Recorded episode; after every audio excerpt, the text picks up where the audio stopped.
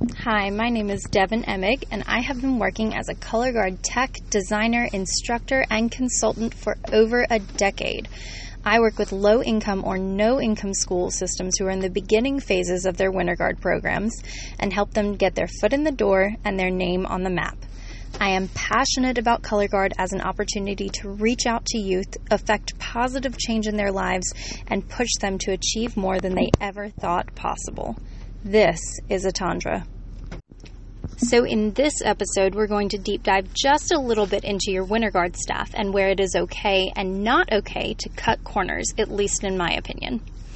To get started, it is super important that you not only list out everything you need, but also that you have a realistic conversation with yourself about what you can do and what you can't do. If you signed up for my emails last week and downloaded the free worksheet, you already have a list of who you need. If you did not, it's not too late.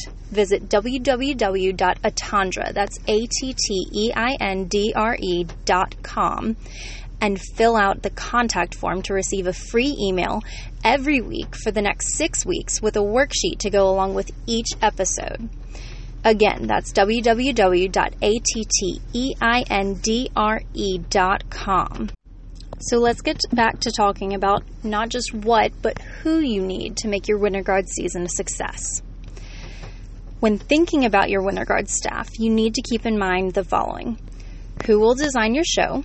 Who will choreograph the equipment work, the weapon work, the flag work, and the body work, who will pick your show idea to begin with, who will decide your costuming and color scheme, who will decide your floor design, and then who will execute your floor design, your costuming, your soundtrack, should it need any edits, and who is going to make sure that you are progressing technically and getting cleaner throughout the season. If you filled out last week's worksheet, you already have a head start on this. It's a big list. So now comes the hard part. You have to have an honest conversation with yourself about what you can do, what you could do, and what you cannot do. I was listening to a podcast recently that referred to these as zones and called them your zone of genius, your zone of competence, and your zone of incompetence. So, the first thing you have to do, and this is the hardest part of all of this, is realizing that you are not a one woman show or a one man show or a one whatever show. You cannot do this all on your own. If you look at the truly great winter guards out there right now, all of them, literally all of them, have a multi piece staff that works tirelessly and collaborates together to create the best product possible. Now, you may be saying to yourself, but I simply don't have the budget for anyone but me. While that may be true, there are so many people that love this sport so much and are willing to do a lot for very little return before you completely write off any outside help, I encourage you to ask around and see just how many some of these writers, choreographers, technicians, etc. actually require. In addition, speaking from an educational standpoint, I personally believe that you will see so much growth from your students simply by exposing them to new people with new ideas. And it's less work for you. All around, I'd call it a win win. So, if you're listening to this and you're like, yes, everything this girl is saying, I need to be writing down. Just like last week, I encourage you go to my website www.atteindre.com atteindre.com it is easy to sign up you can sign up for my email list and you will get a worksheet to guide you through all of these episodes every week for the next six weeks, and it is 100% free.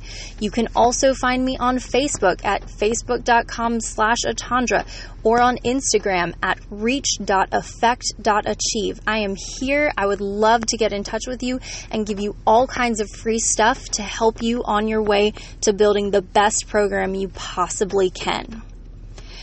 So, back to business. How do you decide who and what you need to hire out? I'm not at all suggesting that you can't do some or even most of this yourself. In fact, I highly encourage you to be part of the creative process because it is incredibly rewarding in its own right.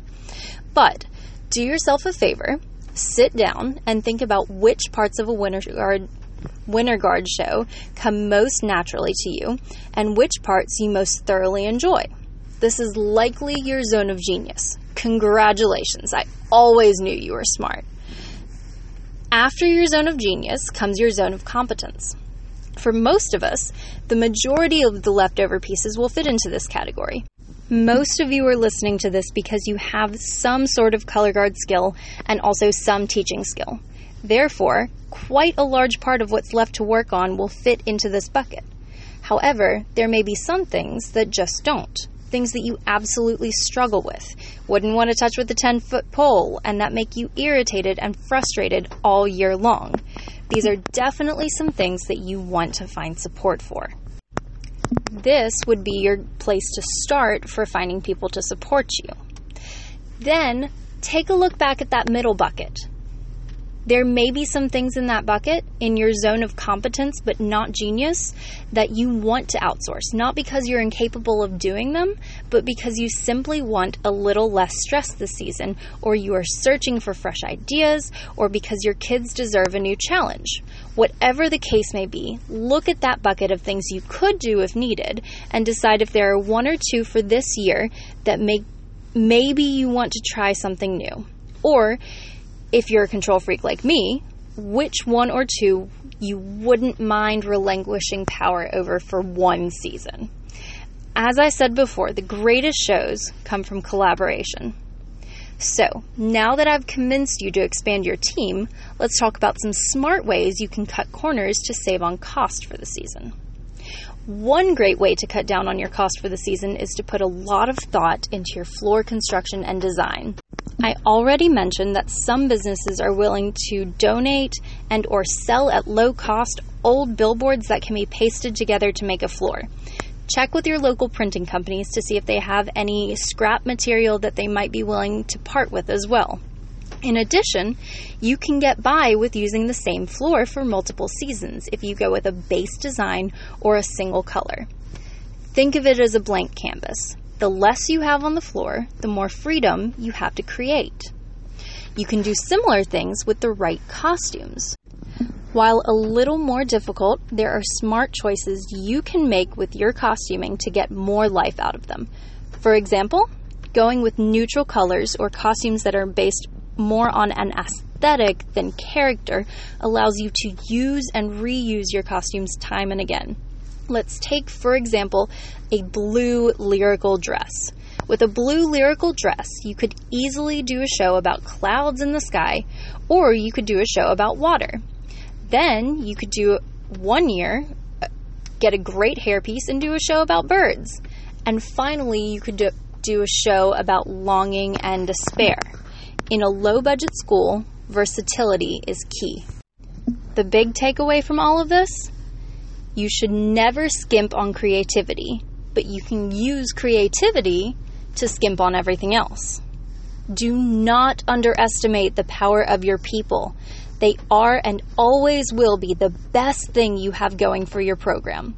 So take time and care and make sure you get the best ones for you. Not for WGI, not for BOA, not for the stats, the reviews, for the links to the top name guards, Find a staff that you can truly jive with and be openly creative and collaborative. Mm-hmm. Find a group that collectively makes your entire show a zone of genius. This isn't going to be easy. You probably won't get it right the first year, but it is ultimately what is going to make your program the most successful it can be.